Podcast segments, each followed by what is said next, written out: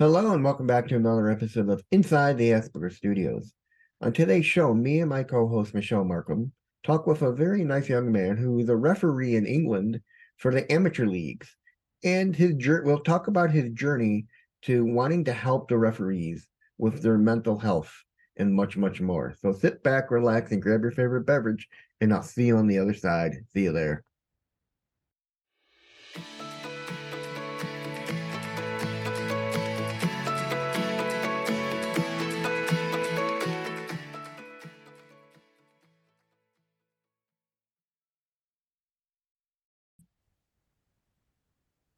Hello, and welcome back to another episode of Inside the Asperger Studios. Today I'm joined with my lovely co hosts, Michelle Markman and Nathan Sherratt.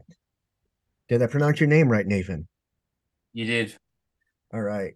So, Nathan, I always like to ask my guests, tell me about yourself. I think um, probably the best way to describe me is uh, I'm a I, I'm a I'm a person who's on the on the spectrum, and um, I'm I'm a business owner and I run my own business, self-employed. Uh, I'm also a football referee, which is a massive, massive part of my business. Um, you know, working with officials of all sports across the world.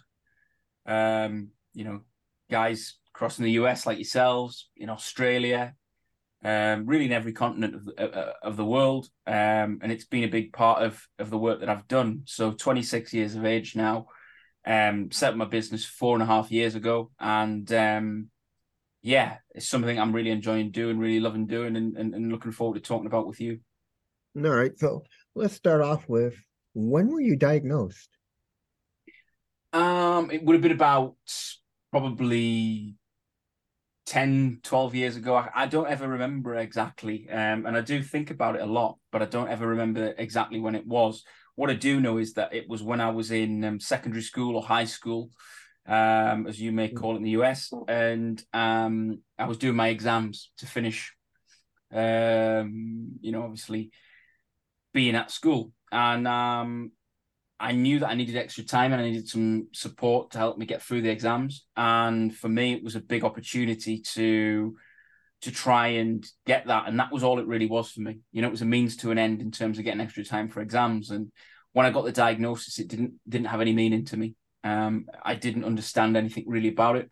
Um, I actually feel as if I lived probably till I was about 21 years of age as a neurotypical person with slight differences because I didn't know what it was to be to be autistic. Um, I didn't understand how it impacted me. Um, and you know, it, it, was a big, big challenge. But um, I think what my understanding is that I think you you find that boys, eighty percent of boys get a diagnosis under the age of ten. So I know that I was unique in that regard to be to be in my mid teens at the time. But um, but yeah, for sure, it was something that I I didn't know a lot about until probably four or five years, maybe six years after the actual diagnosis. All right. So, what are the kind of things you struggle with during your life, and do you still struggle with them? I think that, that one of the things I always, I think I always knew um, that was a little bit different when I was a kid. I always knew that I felt, and um, I think that I was aware that I, I was a lot more anxious than other other children. Um, and what I found when I was young was that I uh, could never sit in a traffic jam. Found that very, very anxiety provoking. Mm-hmm. Um, couldn't regulate my emotions in that situation when people and, and things were not uh, running to time and things like that. I found that really incredibly difficult. Um, and that's something that I think probably I've learned to mitigate a little bit as I've, I've become an adult. Um, and, and I've had to work very, very hard at that. I think um, one of the things that I really, really struggle with more than anything now is is around um, temperature. You know, so obviously for me, we were discussing it before we started recording this. It's getting very, very cold now as we head towards winter in the UK. So for me, as a as a football referee, being outside, it's very, very difficult. You know, I have to manage you know what I wear under my kit. I have to manage the fact that sometimes I need to wear gloves and things like that because of how how cold it gets um, you know, for, to be out on a, on a football pitch or a soccer pitch, as, as you guys may call it. So I think know, that that's probably my big challenge around heat and around that that type of thing in terms of what the biggest sensory impact that I have is. You mentioned that, you know, before you got your diagnosis, you lived very much as a neurotypical person. And I really resonated with that. I had a very similar story. Um, I just wanted accommodations in college. I wanted extra time on tests, private testing space. They made me get the diagnosis. That was a requirement. I blew it off. And so it was so great to hear from someone else that they had such a similar experience. I haven't heard that before. So it was really a great thing to hear that I wasn't the only one to have that experience. Um, how would you say you have changed your life since you got the diagnosis? What new accommodations do you put in place? How is your life different post diagnosis than it was pre diagnosis? Well, like I said, um, Michelle, you know, when I um, got that diagnosis, I didn't change my approach to life or make any differences until probably four, five, six years later when I was 21 years of age which is when I started my business. Um, and, and and the reason for that was that, like you say, it was a means to an end for me to get time in exams and things. Um, and I continued that once I got that, um, just sort of continued as it was. When I was uh, 21, I had a job and um, I worked in an organization where the culture was really, really unsuitable for me. And I was very direct because I felt that I was drowning a little bit in terms of I didn't feel I was getting that support that I needed and things like that. So um after I left that job, which I only stayed in for seven weeks, um, and it was my first ever job, first ever foray into employment. Um, I, I, I made the decision that I was going to invest time in understanding my autism because I'd had a number of experiences between getting my diagnosis and getting to that point where things hadn't been quite right. And the best way I can describe it is if you think about old school televisions, yeah. So if when you look at all the wires being tangled around the back of your television, and you got to untangle all those wires. That's what the process was like for me. It was like untangling a lot of wires. And I felt that for me to get an understanding of it was was really the most important part. And I think that I'd started to understand why I was the way I was when I was growing up. You know, my mannerisms, the way I felt about things, my perception of of the world. And then I made a sort of a further decision to try and understand how I could be more proactive going forward in my life.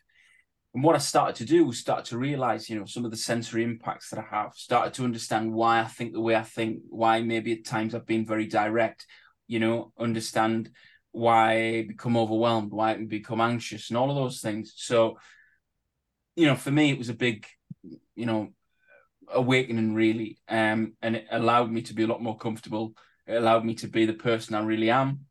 Um, and I think that over the past sort of five or so years, it's been a big, big boost for me. Um, and I've learned an awful lot about myself, and I'm very, very happy with who I am, and also very, very happy with the opportunities that it's that it's given me. Really, actually, I think I've become more rounded person, and I've had better opportunities to help people um, with neurodiversity, um, since I went on that journey myself. Now, Nathan, you say you're a business person. My question to you is this Would you suggest to those out there who are autistic that it's better to become your own boss and come up with something that they're passionate about than entering into a world of work where they have to report to somebody else? It's a very, very difficult question. Very, very difficult question. And I think that the answer um, is that it has to be what you what you want to do because I think that what you find is that some autistic individuals the um, the skills that they have um, are very very useful in in certain circumstances. And if they're allowed to to work the way that they need to work they can be very very powerful and very very effective within an organization. Yeah? And they can be one of the most valuable um, you know, kind of assets to an organization if that's the case.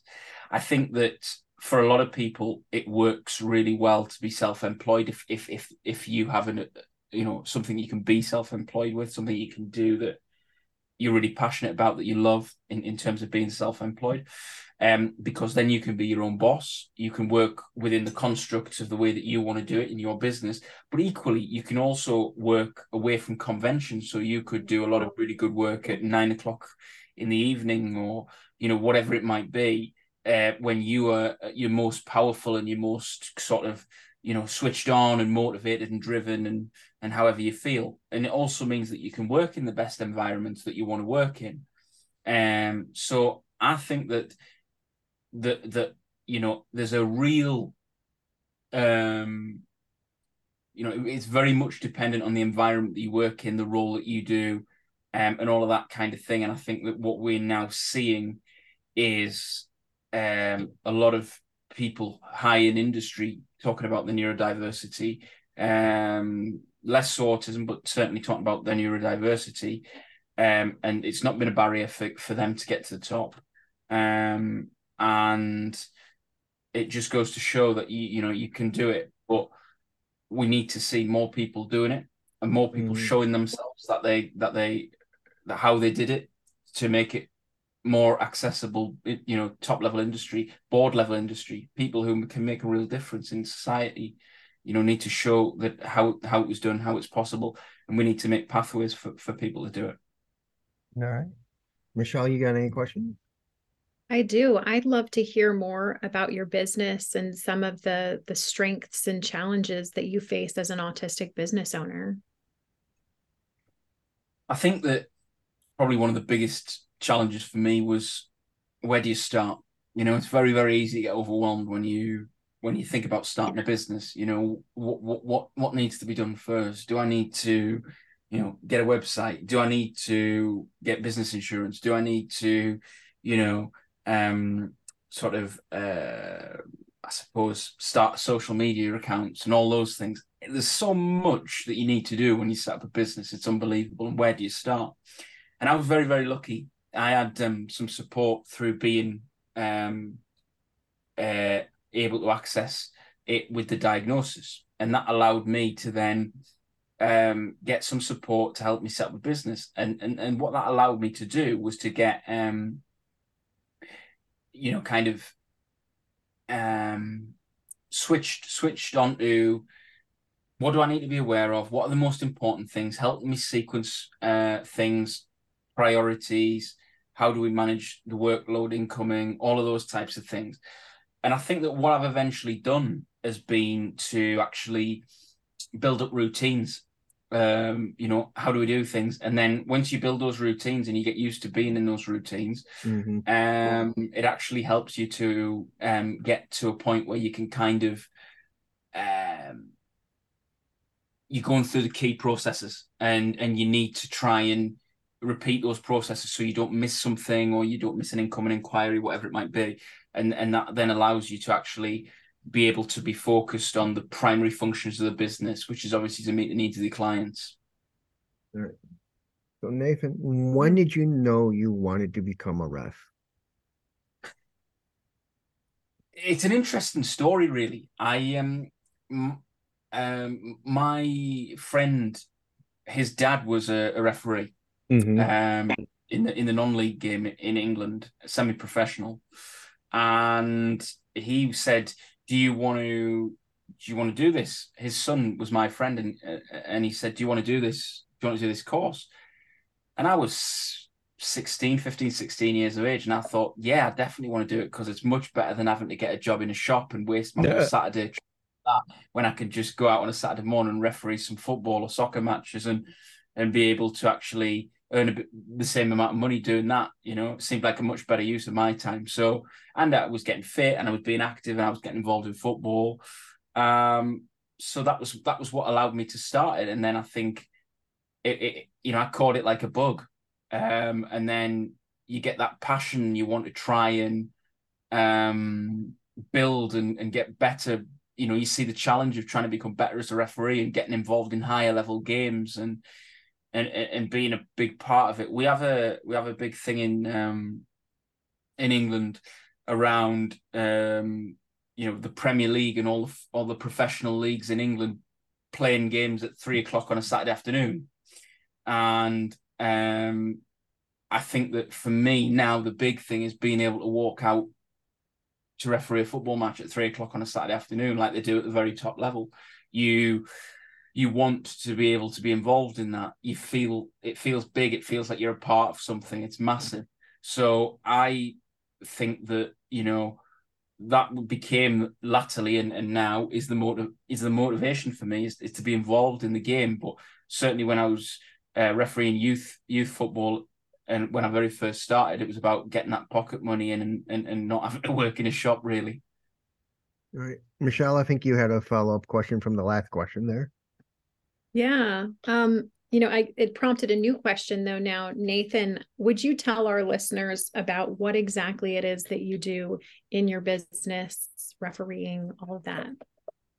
What I do is I, I work with officials of all sports. So, you know, rugby, football, cricket, um, American football, baseball, basketball, boxing, all of those things, referees, different types of sports on mental toughness, resilience, performance strategy, um, mental health. Um, and that, that is the big, big part of, of the work that I do um, within the business is, is supporting them. And I work with elite level uh, officials who are at the very, very top of the game, working on an international level, who do it as a full time job. Uh, and I'm also working with grassroots individuals, newly qualified youngsters, teenagers who are just starting out, trying to deal with some of the challenges that um, you know, parents, spectators w- will bring.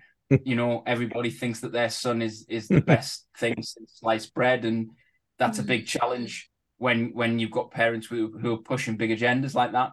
But it's also a big challenge to walk out in front of a massive crowd at an international level, big stadiums, paying crowds, big big players, you know, who who earn thousands and thousands of pounds or dollars a week, um, and um yeah so big big challenges like that. And uh, the other part of my business is is working with neurodivergent individuals uh, quite often people who are in jobs. So i work with doctors consultants in in, in medicine.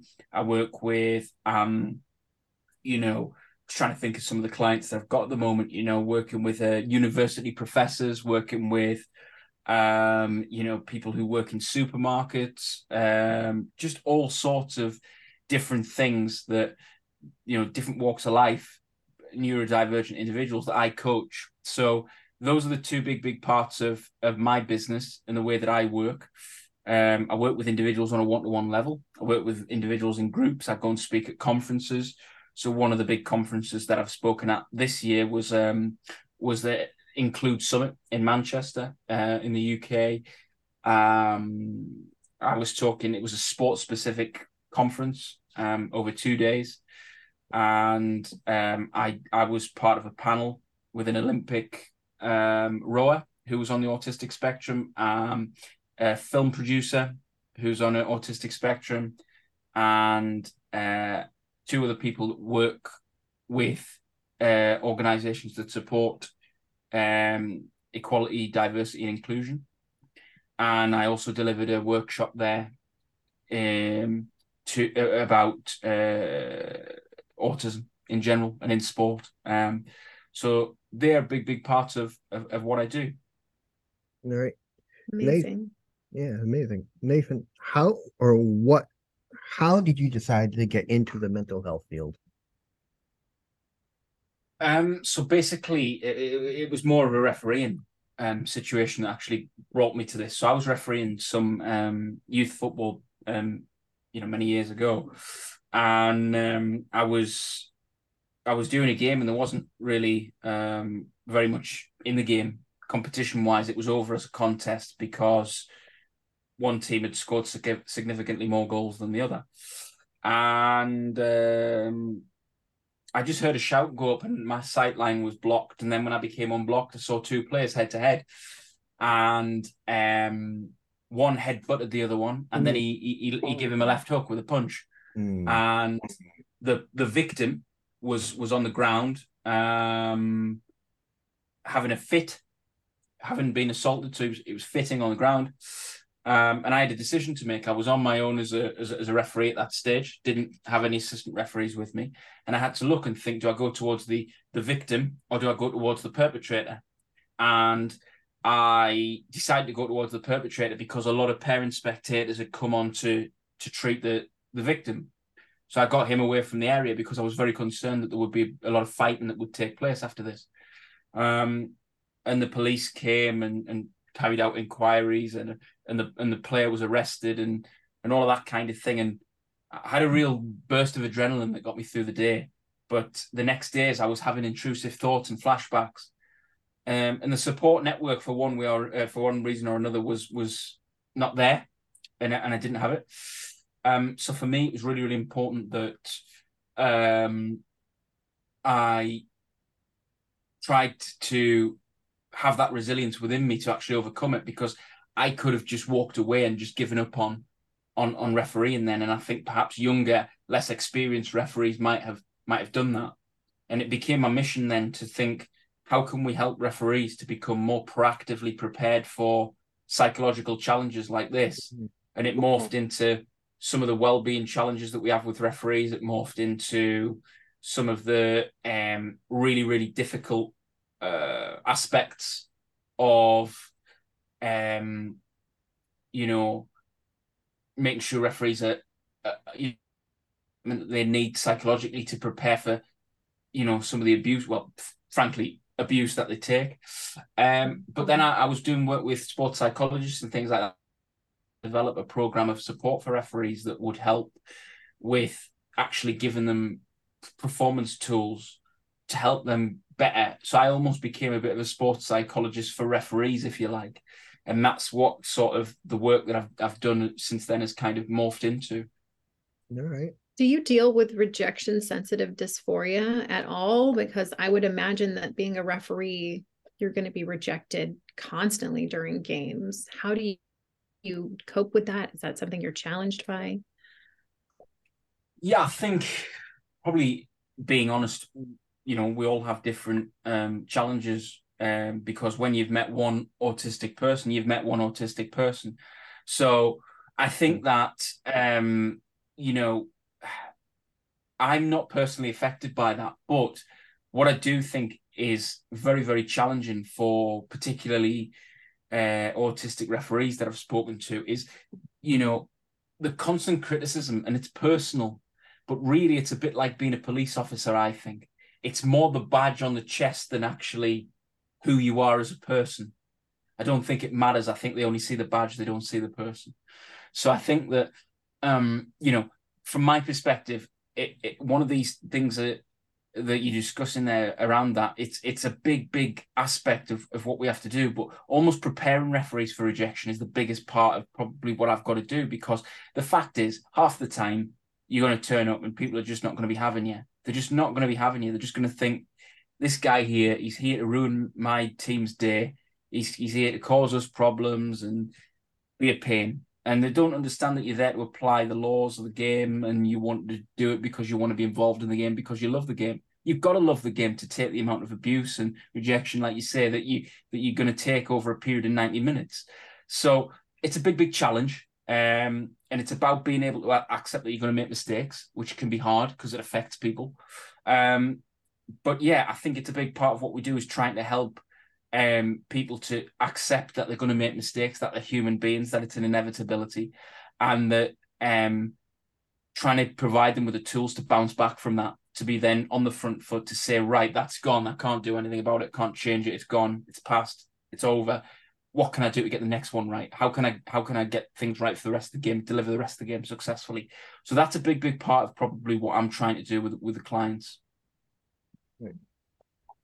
Nathan, what would you say your hyper focus is?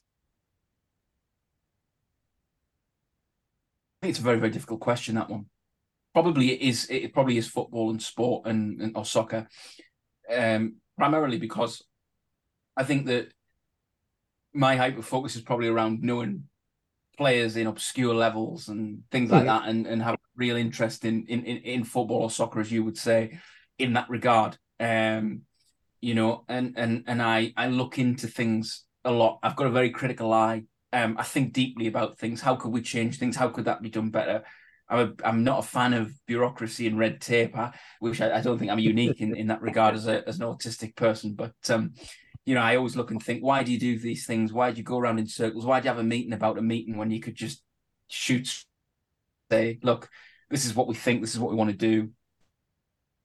You know, so mm-hmm. I think that there's there's certainly a lot of elements of that that that I that I really do. And I, but I think that what I probably would say that I'm kind of hyper focused on is I'm very very passionate as a person, um, and that that that I think that comes across, and I'm I'm probably a little bit all or nothing. You know, when I love something and I'm really into it, I'm I give it 100, percent but probably don't give things that I don't enjoy as much as much attention as I probably should do. So the balance is probably not quite there.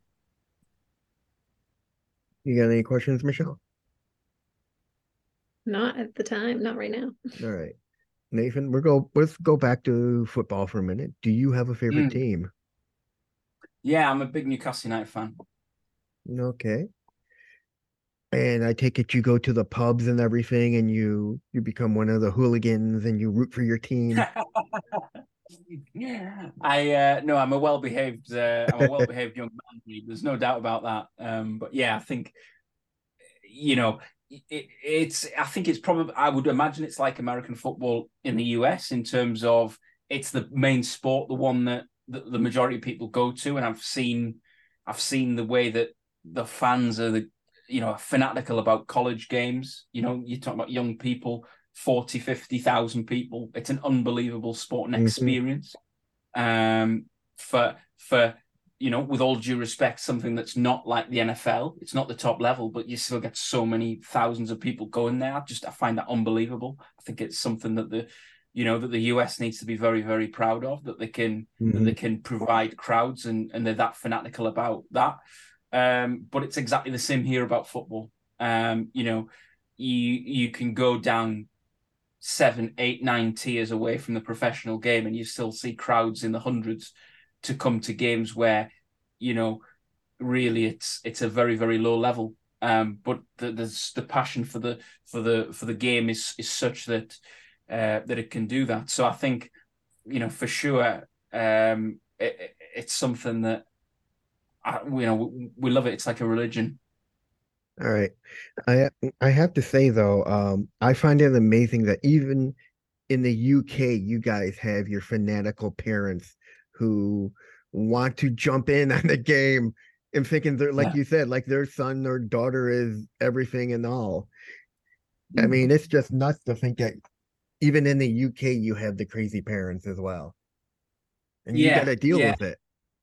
Yeah, yeah, for sure. It's something that we have to we have to try and help young referees to deal with because I think I think it's quite hard for for for let's call them what they are, children who are 14, 15, 16 years of age. They're, tr- they're developing some huge life skills that are going to help them with their future careers when they, you know, when they leave school, when they graduate university, that kind of thing that are going to take into the careers these skills that they've learned as referees in terms of working as a team, making decisions under pressure, all of those fantastic things that refereeing gives you. But um, you know, I think that we have to we have to look at the fact that they are still children and that when they get abused from the touchlines, it's child abuse and it needs to be called out for what it is. Um, and so I do think that, you know, whilst it's it's it's important, it needs to be done in the right way because because the youngsters, the young kids who are learning to referee, very much in the same way that the children that they are refereeing are developing their skills as football players. So it's a full-on learning environment, inclusive of referees, not just for the youngsters that are playing. All right. Nathan, uh, how do you think being a referee has changed how you are as a person? Do you think it's given you additional skills or yeah. changed how you interact with the world? Absolutely, Michelle. It really, really has. Um, I think it's given me a, a, a massive confidence. Um, you know, and I've I've grown and like I touched on the skills, communicating with people is really important. Managing people is really, really important. Um, being able to to kind of have empathy for people, you know, because when you make a big decision against somebody, they're not going to be happy about it. But if you just say, I don't care, go away, all that, it doesn't really work you've got to say, look, I understand it's not the right decision that you wanted to hear, but this is why I'm doing it, you know? So I think trying to trying to do all that and having those skills and being confident and being able to go out there and, and, and do all that is stuff that I've I've really worked and I reflect on the fact that um, I'm a trustee of a of a UK autism charity and um, I've become uh, had the opportunity, I should say, to um, chair a committee um, within the autism charity uh, last week, um, and I was talking to um, a chair, uh, another, chair of the within the within the organisation who also chairs in the committee, another trustee of the charity. Um, and he was saying to me that he was impressed with it, with the with the confidence that I bring and the authority that I had and the way I managed the time, which is obviously another part of refereeing. I think it was a lot of skills that he he knew I'm a referee, so he he he was saying that he felt a lot of skills that I'd gained from refereeing helped me to be a really good chairperson for that committee meeting um, on that charity. And it's something that I've actually had before I had the opportunity to chair um, the committee meeting. It's something that I've I've really really loved to do even since I became a trustee on this charity because it's actually having the um, the uh, gumption or the or the feeling to step up and say what I think because um, the charity is called Daisy Chain. Um, and I would really encourage people to to look look look up, and particularly UK based listeners. Um, and you know, I'm the first trustee for this charity to be on the spectrum, and it's an autism charity. So I feel like I'm the first ever person who can advocate for the beneficiaries of the charity at board level. Um, so in terms of me speaking up and, and giving a perspective as a as a person who's on the spectrum about how might our beneficiaries feel about some of the decisions that we are taking? Big decisions huge decisions that have an impact on on the support that they get. Um you know is is it, it's a big thing. So i think going back to your original question refereeing has given me some fantastic skills to be able to come and communicate at board level and advocate and share my ideas at board level to help this charity be really really successful. Um you know as as we work forwards, and and I'm hugely proud to be the first um, autistic board member, uh, and I, you know I'm looking forward to having a long association with the charity and hopefully helping you know many generations of of of, of autistic youngsters who access the charity in the years to come. That's yeah. awesome. It's so important that we have people on the inside in all of these mm-hmm. charities mm-hmm. and organizations who are yeah. autistic, who understand it, and who can speak for others from a place of knowing. Right. Absolutely. Nathan, when you go out and you referee or when you're out in public on your own, do you mask or have you this foregone masking altogether and just said, screw it? What I want the world to accept me as I am. No, no, I think I do. I think I do. I think um I think quite often I go to I go to meetings like board meetings at the charity and I might be feeling a certain way, and and I know it might sound a little bit um a little bit kind of I don't want to use the word backward, but it does sound backward that I would do it in such a place, such as a, an autistic charity, that I would be that I would not be the way I am. But I think it's because I really I, I need to mask in order to be focused and switched on and, and to mm. be to be a confident version of myself. Um, I don't think that I, I can manage it when I'm fully relaxed and, you know, perhaps I stim or whatever, you know, mm-hmm. I get mm-hmm. focused. And, and, and, and, and so I think that actually the masking allows me to kind of be really switched on, really, um, you know, driven, focused. But then I think what I do realize um, is that, you know, so for example, when I have a coaching session that's two hours long, I'm coming out of that and my head is like, whoa, you know, it's just because I've been switched on for two hours and I've been presenting myself as somebody else, masking. So I think, and I, I don't actually, I think it's probably unfair to say I'd be presenting myself as somebody else, but I think I'm presenting a different version of myself, is what I should say. Um, so I think that, yeah, what I do find is that when I've done that, it actually uh, does um, kind of have a, a, bit of a toll afterwards where I feel a bit, more exhausted, a bit more, you know, worn out and a bit really sort of um, sensorily, you know, exhausted.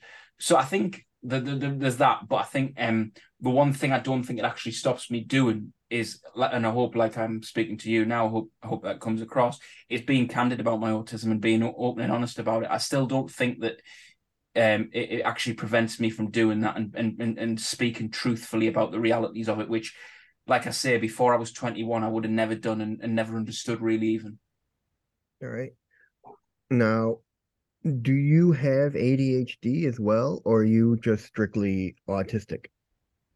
Yes, I'm strictly autistic. I uh, I've decided I need to stay in my lane in terms of autism. I, I can't, can't, I can't stay to ADHD. It's uh, it's not a gift that's been bestowed upon me. Right.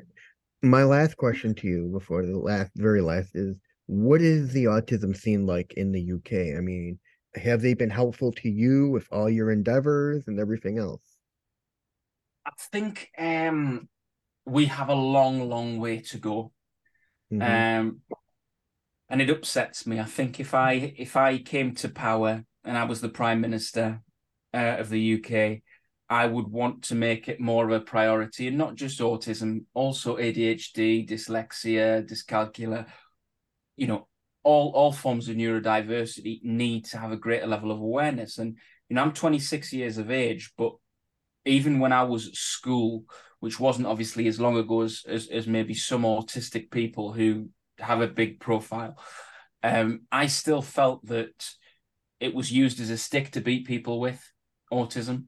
Um, certainly not understood, and um, I think we need to increase a level of understanding of what autism really is, because I think there's a general perception of if you're talking about an autistic individual, you're talking about somebody who's non-verbal, who you know um, spends a lot of time in in sensory rooms, um, you know, is unable to wash themselves, is unable to, uh, you know, kind of even communicate really. And the reality is that um, the uh, when I joined Daisy Chain as a trustee, and I went to the to the to the building that they that they use um, I was 24 years of age, and it was the first time I'd ever been in a sensory room. So I think that just goes to show how, you know, you can be autistic, but you you you you doesn't mean you've ever even been in a sensory room you know and i mm-hmm. probably wouldn't have been in a sensory room to this day had i not become a trustee at that charity so that i think that i think that speaks volumes for what it is so i think we need to understand what autism is um, mm-hmm. and we mm-hmm. need to talk about how can we make accommodations for people, which is probably a whole other podcast Reid. But the reality is that accommodations that can be made for for people in the workplace, at school, in, in various different environments to allow them to be the best version of themselves and to perform at their optimum level. Yeah, I mean, I had recently just talked with the prime minister, the assistant prime minister of Australia of autism. And what they I can really say is they have pushed the bar on what is needed and what should be done to where the whole to where the whole world is like behind them and when it comes to help. And yeah. we need to follow suit. And you're right. I mean, a lot of these I've talked with people all over and they all say the same thing. They don't have the kind of resources that other countries have. Mm. Australia, especially because they're way ahead of the game in what they do. And I think as a nation, we need to look to them as this is how we should do things. Mm. I definitely agree with you, Reid, and and I think that what we have to remember is Australia became the very first country to do mental health first aid training, mm-hmm. um, and that has shown that the that much ahead in that, and they've always been very much ahead in terms of you know, new, uh, neurological, psychological, neurodiversity, all those aspects of unseen challenges. Yeah. So I think, um, you know, they have always been somebody that we look to. But you know, one of the things I really struggle with, Reid, is that we we live in a society where I feel increasingly many many you know key nations like the US, the UK, um, you know, are, are starting to become a lot more nationalistic, um, and are starting to become a lot more um, isolationist where you are exactly right. We need to be reaching out to our partners and neighbors to look at what they're doing well and to work with them on that as well, to have conversations to say, you know, if I'm if I, if I'm the prime minister of the UK and you're the president of the US, I need to be having a call with you to say this is a key priority for me. How are you doing it, Mr. President? How can how can we work together to to learn from each other to develop together so that we have two really important nations leading the way um you know in in this in this area that is really really important because we've got millions of our citizens that are impacted by neurodiversity and we need to make a big big um you know we need to make a big big priority to support these citizens so that's very much my thought on it I mean, I know when I was talking with the prime minister, she said they saw there's there are people falling through the cracks and they were like, we can't have this. This these are our citizens. We need to do something. And that's when this initiative of being having the first assistant minister of autism came to be. And now she's talking with organizations all over, establishing policies, this and that, to the fact to now she's talking to the only four schools in the country, colleges in the country, saying if you have people who want to become teachers in secondary school and in high schools, you need they need to go through autistic training so they know how to deal with autistic Mm. children. And then she went on Yeah. to tell me the story about how this one kid was failing in this one school. His mother pulled him out, put him in another school, and now he's succeeding because he had a Yeah. teacher who knew how to deal with autism. To the fact now he's selling popcorn in their petrol stations all over Australia. That's an unbelievable story, and I have to, you know, I have to share my own probably story around education, which is that, you know, when I um, when I was in secondary school, even with the added time that I spoke about in the exams, I I still only got decidedly average grades, nothing special at all, just just just passed a lot of subjects. When I went to, um, you know, kind of sixth form or college, as you guys would call it in the US, um, I did continual assessment for all of my um, studies that I was doing there, and I I got uh, the top mark in all of the three subjects that I did it uh, in in there, um, and that was because of it, it was a process of continual assessment. So I wasn't the problem, but the way that I was being asked to almost um, express my qualities was the issue, and so that that would be certainly one of the things that I would look to try and change um, would be to afford really anybody, but in particular neurodivergent youngsters, um, a continual assessment way of of of of, of um, kind of doing their qualifications right down from starting school to the end of university, because I feel that um, it's really really important that people are allowed to express themselves and the qualities that they have in a way that